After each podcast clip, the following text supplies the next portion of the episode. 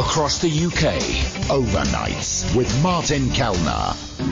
There is a place I'd give the world to see where the music's softly playing and the rhythm's gently swaying. Underneath the stars in a million bars, guitars are softly saying,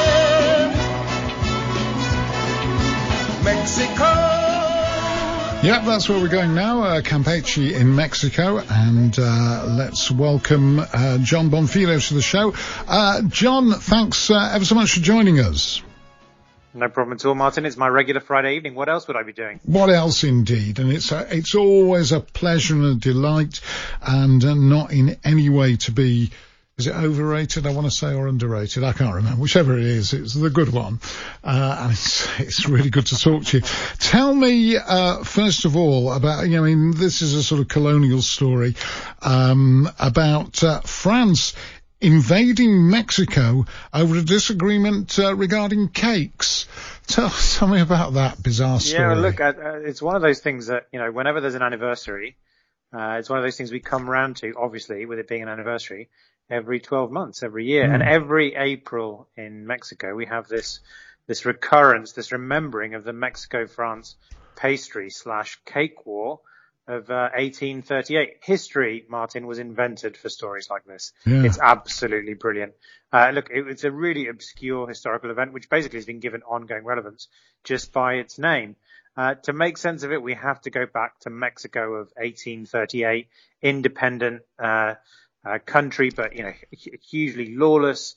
Into this lawlessness, uh, there's a number of uh, you know foreign citizens, some on, on, a foreign employ, some trying to carve out an economic niche, and a number of them are suffering from criminal behavior, from robbery, theft, and those kinds of things. You know, the thin end of that wedge, and they try and get redress from the Mexican government, but the Mexican government isn't having any of it, and also doesn't have the power to do anything about it. So these citizens from different countries start to, seek redress in their own personal governments. Into this situation steps uh, a gentleman, a French gentleman called Monsieur Remontel, who had a restaurant in Mexico City, and he declared an assault on his pastry supply uh, to the tune of 60,000 pesos, which would be exorbitant now, but at the time was almost unbelievable. So I think we can also safely say that perhaps that wasn't, you know, an actual uh, verifiable pastry supply, which was uh, thieved. But anyway, the point is this becomes a national incident for France. It really enters the, the public consciousness. And of course, you know, what do the French do? Well, they launch a military blockade across the entire eastern seaboard of Mexico.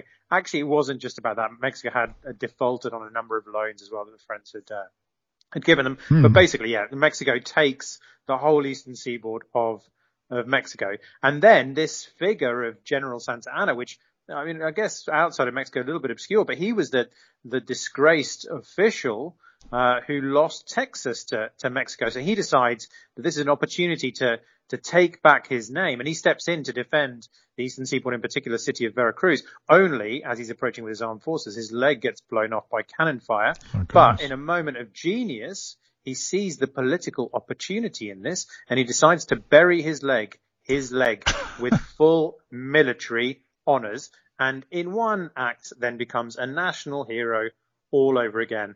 I mean, you couldn't make this stuff up. Eventually, the English broker a deal and uh, the French leave. But yeah, every April, the France-Mexico pastry war of 1838 comes back into the public consciousness. How bizarre! I mean, you could make it up, but it would be in Monty Python's Flying Circus if you if you. It really would. If you were it really would. Yeah. Especially the leg. Especially the leg. He buries his leg. Buries his leg. Amazing. Now, um, there's another quite bizarre story. Uh, ten years ago, uh, blueberries didn't exist in Peru. Uh, but now Peru is apparently uh, the world. In fact, I think I've seen uh, blueberries from um, Peru. Uh, they're now the world's largest exporter of, uh, of blueberries, which is supposed to be very good for you. Remarkably, um, yeah, I'm sure you have a a blueberry on a, a midweek evening, uh, Martin, to thin the blood. But yeah, they are the biggest international exporter of blueberries and the third biggest uh, producer in, internationally after the US uh, and, and China. And as you say, 10 years ago, blueberries just did not grow in, in Peru, but there was, it was viewed as being an economic uh, opportunity. I mean, partly didn't, they didn't grow because the, the, the flat, hot coastal region of Peru, which is where they grow now, um, was was not deemed to be uh, suitable. Perhaps the blueberry is more suited to the Andes, but actually these these individuals who decided to, to experiment with certain varieties of uh, genetic uh, varieties of blueberries decided that they were going to try and um, uh, make it work. So they, they engineered some uh, some varieties. Now, actually, interestingly, they're all grown in in pots and not in the ground because the soil isn't suitable for um, uh, for growing. But also, what was really cunning about this was the fact that they spotted that in the Americas there was a niche because in in August of every year, blueberries from North America get sold right across the region and internationally. And then in December, you get Chilean blueberries. So anybody who produced blueberries between September and November was going to achieve top dollar for them. Also, international demand has gone up to, uh, two times in the last uh, 10 years. So they started uh, planting blueberries and it's grown and grown and grown, replacing grapes, cotton, uh, asparagus wow. and so on. And it is a huge good news story for Peru and Peru's farmers. Yeah, I mean, like I say, whoever's doing the PR for blueberries is doing a fant- is doing a fantastic job, um, because it's one of those superfood things, isn't it? You know, all of a sudden they say, "Oh, yeah, blueberries." Um, you mentioned it, thin thin your blood or whatever, you know, whatever's going wrong with you, blueberries will um, will solve it. But you need, you know, you need that PR campaign.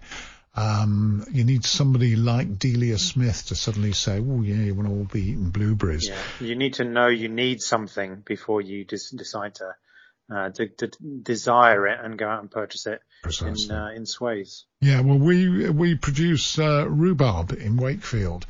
Um, it's the rhubarb capital of the United Kingdom, forced rhubarb.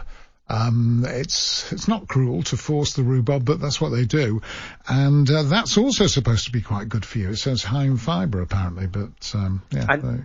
and, that's really interesting because when I first came to Mexico 25 years ago, uh, rhubarb did not exist in Mexico, and it was brought in illicitly. There were people who would bring in rhubarb from uh, from the UK, and there was a sort of a semi-black market in it for people in the know. That's changed now, but yeah, the rhubarb was one of those. Rhubarb and sausages, yeah, uh, good sausages, 25 years ago, were things that you would have to seek out uh, from uh, yeah men in strange corners of car parks. well, not necessarily men, individuals, individuals in strange corners of car parks, uh, and pay quickly in cash, and then move on. Yeah, well, if ever you you know you're short and you need some rhubarb, let, let me know because we've got tons of it in Wakefield. We love it. Um, and just finally, from you know, on a sporting um, aspect, Brazil has just held its uh, indigenous uh, Olympics. Uh, tell me about that. Um, I suspect beach volleyball not a huge event for the indigenous Olympics. No, no beach volleyball, more dart blowing, archery, of course. Uh, tug of war, which I guess you think of as strange, but actually tug of war is one of those sort of sports I think that goes back, uh, you know, thousands of years. You put some some individuals in a in a field together, give them some rope, and what are they going to do?